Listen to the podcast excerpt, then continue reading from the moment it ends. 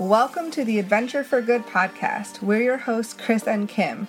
In June 2018, we both left our careers at the age of 31 and started traveling with the mission of finding and creating work locally in the United States and around the world that inspires us while helping other people and the environment. This podcast documents our adventures as well as highlights the inspirational people that we meet along the way. We hope you enjoy. Well, welcome to episode three. Today we're planning to talk through our very first workaway experience and the little over a month of time we spent in Ecuador, right? Right, and actually our very first month of being outside of the country. Yeah, it was a big month. So maybe the best thing to do would be to start by talking a little bit about what Workaway is. And so, Workaway, and we mentioned it briefly in a previous episode, but Workaway is basically a website where people who need some type of help or who want some type of help um, can put a, a posting out there to say, uh, for example, I need someone to come and help take care of my dogs, or I'm working on adding an addition to my house and I want people to come and live with me and help me build on an addition. Or a very common one is uh, like a hostel says, you know, for a free room and a meal a day, you can basically come and work at the front desk and you can stay here, you know, for free. So that's sort of the the general gist of it is you're helping by volunteering with somebody or or a family or something and in return you get a usually your room for free and a meal sometimes all your meals, sometimes portion of them. So some some combination of room and board covered for volunteering. Right. And when we first started thinking about seriously traveling in South America for a year, Workaway was a big part of why we wanted we thought that was possible and wanted to use it to keep our costs low. So back in like November of 2017, we did a lot of research on Workaway on the website as well as um, just looking online for other opportunities. Real quick, the other thing that the other reason we wanted to do it wasn't just for our budget, but also it allows us to be in a location for longer than a couple of days and to get to know the the hosts and somebody local that's living there, whether they're from there or not, but is irrelevant, but they're living there, they know the area, and so we're, we're having a, a contact immediately in this location. And then oftentimes you're at locations with other people who are traveling, so you get to know them as well. And so it really helps build a network while we're traveling. Yeah, and I think that's something that really appealed to us because you know, in our initial research, a lot of people backpacking, you know, stay in a place a week or less, and that didn't appeal to us as much. We wanted to stay in a place for at least three weeks or so and really get to know a place. Anyway, we, back in November, reached out to a handful of workaway hosts, and we heard back from the one in Ecuador almost right away and they were amazing. So we went back and forth a little bit with them to now uh, at this point we were setting this up in November of 2017 and not going to be arriving till June of 2018 but they were really cool about it. And we wanted to make sure that we had a solid plan for when we arrived in Ecuador. And that was part of why we reached out so early. Yeah, and along those same lines we we asked them, you know, we went back and forth with email for probably 3 or 4 months, you know, not like every day, but every month or so we'd check in and then, you know, when we were a couple weeks out, we actually did a, a Skype call with them to so we could meet them in in person and and talk to them and it was we we haven't done that since then, but part of that was we were thousands of miles away in the US kind of really banking on these people being there for us when we showed up. Now that we're here, if we show up in a town and the place that we were going to be backs out on us the last second or whatever, not a big deal. But we were flying in from the U.S. and we were kind of kind of required uh, somewhere to stay when we yeah showed we up. Wa- we wanted to plan. That's what Yeah. we wanted a plan, and if of course plans change, but we wanted to be fairly certain that when we got there, we could count on them. Yeah, so the the hosts were fantastic. They, I mean, not only you know did they provide us a place to stay, but they actually knew a person who owned a hotel just outside of the airport in Quito, which made it really easy. They helped us get that set up. And so we, because we had a, a one night layover when we landed in Quito before we flew out to the coast. And then actually, with and this is extremely rare. They actually picked us up from the airport, Yeah. took us to the grocery store, and helped us do all our grocery shopping, and then drove us the hour from the airport to their house. Where and we, were like staying. zombies trying to grocery shop.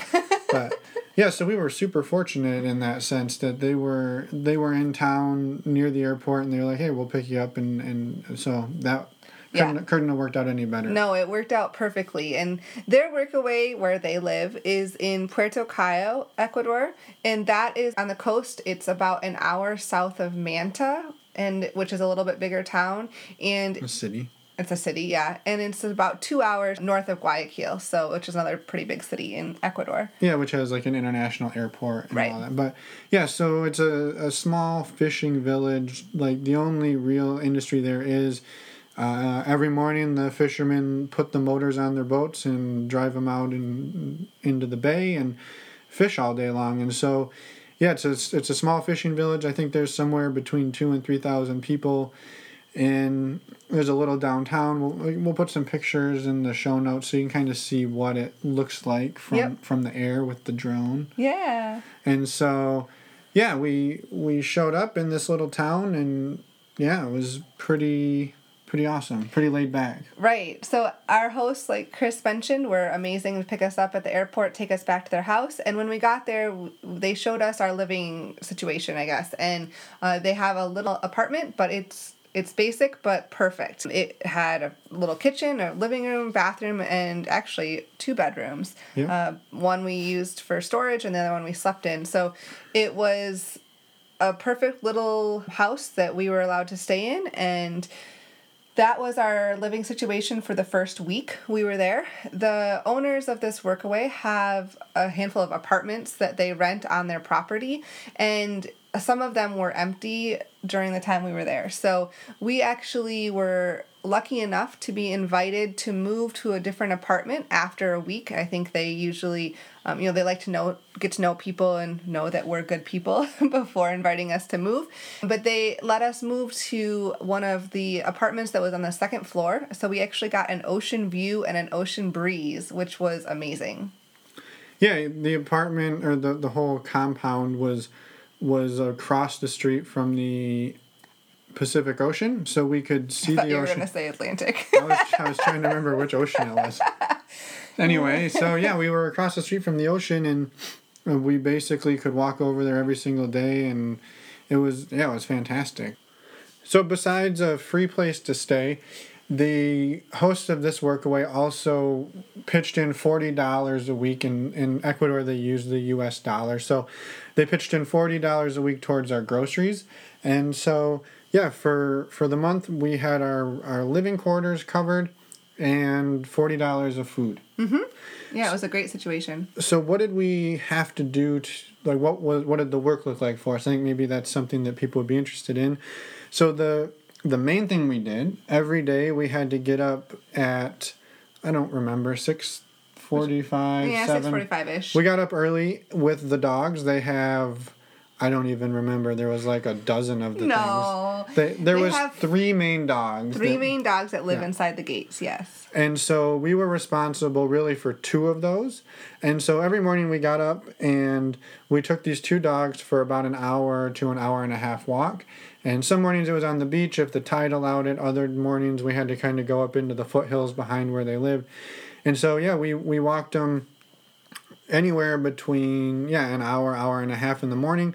And then we had to repeat this at about 4.30 in the afternoon. So we do another hour hour and a half walk. So we so three of our five hours a day of working for them was literally walking dogs. Yeah, which most days was amazing. Sometimes the dogs were a little bit stubborn, and I think I think we got a little frustrated. but you, we, you swore at benny a lot I know, but I love him so much. It's just walking on a leash was not his uh, specialty. Yeah, so, so we walked dogs for three hours a day. And then when we weren't walking dogs, usually what we did is in the morning after we got back from our morning walk, we worked until about lunchtime around noon or one. And and so the, the two owners of this place had a full time sort of gardener, landscaper, maintenance guy that came every day and so we worked with him just doing various odd jobs. Uh, we'd we'd clean their pool. Uh, we helped him transplant gigantic aloe Huge, plants. the biggest aloe plants I've ever seen. Yeah, we um, we raked leaves. We didn't really have like a fixed like here's what you need to do. It was sort of just if there's something he needs help with, help him out. And Yeah. so There was one day we dug up a huge palm tree that was dead that Yeah. was extremely smelly. yeah, we chopped it down with a machete and then dug it out of the ground. You fixed their security system Yeah, I fixed their and cameras, helped with their computers. helped with computers. Yeah, we were just sort of there to do whatever else they needed. And we built a dog house for one of the dogs outside the gates, which Yeah. was one of my favorite tasks. that he refused to use. well, we didn't know that. Maybe he decided to eventually make it home. So yeah, so we basically for the the labor of walking some dogs and We had to pick up poop too and feed a bunch of dogs, but it was that was all. pretty I did minor. not mind that. Pretty minor. No, it was a lot of fun actually. Yeah, so it was all in all, I mean, it was the perfect transition out of the hectic working world and the, in the months leading up to us leaving where we were running around in circles trying to figure out how we were going to do this. So it was a it was a wonderful month of just kind of chilling out on the beach. Yeah, it was a very laid back month and kind of surreal actually. realized that we were not in the states anymore and actually living in in Ecuador. took a little while to set in. Yeah, I think too people might look at this and say, well, okay, you're living in Ecuador, you're probably in like a, a thatch hut, like you know, roughing it out in the jungle. But in, in all honesty, the the apartments they had were beautiful. Like, well, again, we'll post a couple of pictures if if people would like that. So it's, I mean, in the apartment we got upgraded to, even before we got upgraded, it wasn't bad. But the apartment we got upgraded to was like. Granite countertops, tile floors, a beautiful bed. Well, that was the third one we eventually Yeah. got to be in. Yeah, we moved three times on their property, but uh, it was really nice. Yeah, and so uh, we were across from the beach, and, and actually all of the the houses in this area. I mean, they all varied in quality, but most people had a decent little house. There's condos. There's yeah, so it's a nice little town, and people were selling fish and making food, and there's hardware stores. It was it was basically your small town just moved from yeah out to the beach. Yeah, out to the beach. So, Puerto Cayo, a sleepy fishing village. We kind of fell in love with the town, I would say. It's really easy to get around town. There's all these little moto taxis, which are essentially a motorbike with a seat on the back, A double wide seat. a double wide seat behind it. it's like it. a trike. Yeah, it's like a trike. So those go all around the little town, and that's the easiest way to get around. They also, um, we found actually the easiest way for us was to walk everywhere. The place we lived was about 15 minute walk from downtown. So it really wasn't a big deal to just walk everywhere we needed to go. The only thing was that in Puerto Cayo, it is a pretty small town, so they don't have a traditional like grocery store or um, market really. They have some small little tiendas or stores, but you have to go to Manta or Jipijapa. Hippie hoppa. Jipijapa, which are Ma- Manta's about an hour away and Jipijapa's about 30 minutes away. And both of those places have more of a grocery store and market. So that's where we did our shopping, grocery shopping. And Except for on Wednesdays and Saturdays, yes, there's a guy who drives around in like a, a pickup truck and he's got the whole thing loaded out with fruits and vegetables. So we would get like 15 or 20 pounds of fruits and vegetables fresh off of his truck and it would cost us like $7. Yeah. So that was where we got most of our produce. that and, and our fish, we, we got fresh caught fish. Uh, the, one of the guys who lived on the property with us, who was renting from the, our hosts, he loved to go for little drives, and so he would he would take us up the coast about a half hour, and there was a couple of fish markets we could go to, and we would get like I would say six portions, seven portions of fish Yeah. for like five dollars. Yeah. And so, yeah, we were kind of spoiled in terms of our our fresh fruits and vegetables and fish that were available to us. But Yeah. I think one of the best things was the day we discovered that we had everything we needed to make a smoothie. Yeah. it was a nice little reminder of home because we made smoothies a lot at home. The restaurants in Puerto Cayo, there are definitely a handful of them. We tried, I think maybe two of them total. And Eh, more than that, I think. But yeah, most of the ones that are run by Ecuadorians are sell fish or seafood, as well as the typical like rice and bean side dish. And we also found ceviche that we tried at one of the restaurants. There's also a few restaurants that are run by expats, and there was one that we did go to that had more like hamburgers and that type of stuff. But uh, for the most part, restaurants were pretty inexpensive in Puerto Cayo, and it was nice change of pace once in a while to go out with friends.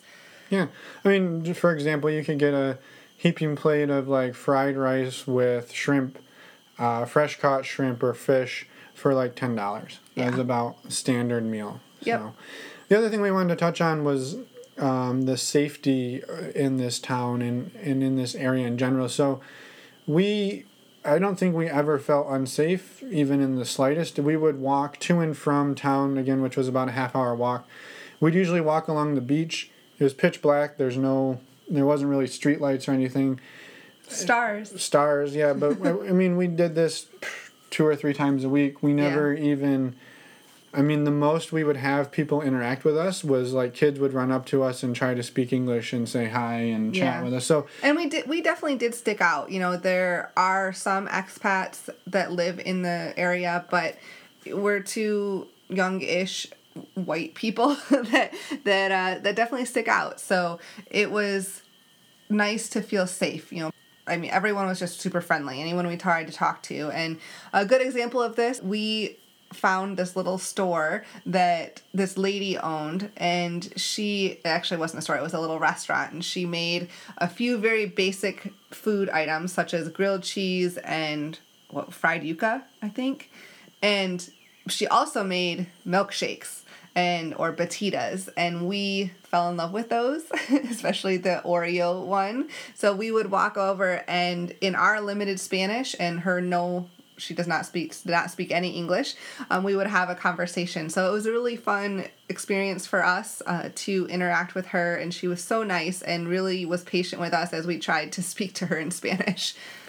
Yeah, I I think we had a great time, and I I think it's something where we'll definitely go back to at some point, and I think it's something if if people are thinking about like a, a laid back vacation where they want to just kind of go somewhere where there's not much going on, I would I would highly recommend it. Yeah, the beaches are beautiful. They're huge and there's not many people on them. Oftentimes, when we were walking the dogs, we never ran into anybody else, which was incredible to me. Uh, there's also a lot of whale watching there. We did not go this time, but maybe someday we'll go back. Um, and surfing too, which we also didn't try, but we know that people did go there to learn to surf. Uh, one thing I did want to mention is that, and we did not, we're not prepared for, but the the change in the tides in this place in Ecuador was very extreme. So you're pretty close to the equator, and the ti- the difference between the high and low tides about is about 150 feet, and it changes by 40 minutes per day. So we really had to watch the tide charts every single day to determine whether we could walk on the beach for the dogs walks or not. Um, so it's just something that was I found really interesting because I did not even think about the fact that the tides were so extreme there. Yeah, and well, when it was high, it was so high that the beach disappeared and and the water came up to like people's property line. So Yeah, there wasn't like oh well the tide's up we can just walk around it. It was there was no option. yeah. So the next thing we kind of wanted to touch on, um, we mentioned in our last episode where we talked more about our budget that we wanted to talk about what the budgets look like at the end of each month. And going forward, once once the podcast catches up to real time, we'll do this at probably the beginning of each month, talking about the previous month. But yeah, and it will catch up eventually. so the so the budget for June of 2018 again our goal was to spend about $19.50 or roughly $600 a month somewhere somewhere in that ballpark. Uh, for June we spent just under 800 about $789. So we were definitely over budget um, it was about thirty dollars a day, so Yeah. ten dollars over budget. Now, day. when we were living in, like our actual living expenses in Puerto Cayo, as we mentioned, were pretty low. So, our biggest expense while we were there uh, was groceries. We spent two hundred and thirty dollars on groceries, Yeah, and that includes subtracting out the forty dollars a week uh, that that our hosts gave us. So, and that's definitely a little bit high, but um, we probably could have done better. But at the same time, we we love fresh fruits and vegetables and and just and fresh food in general. So we were okay spending a little bit more money on that category. Yeah, and we were figuring it out, and and I think that included stuff like having to buy tinfoil and having to buy toilet paper, olive oil, and stuff that you kind of have to stock up a kitchen when you first show up somewhere. So that you know that number seems a little high, but it, we actually still have some spices that we bought in Ecuador that yep. we're carrying with us.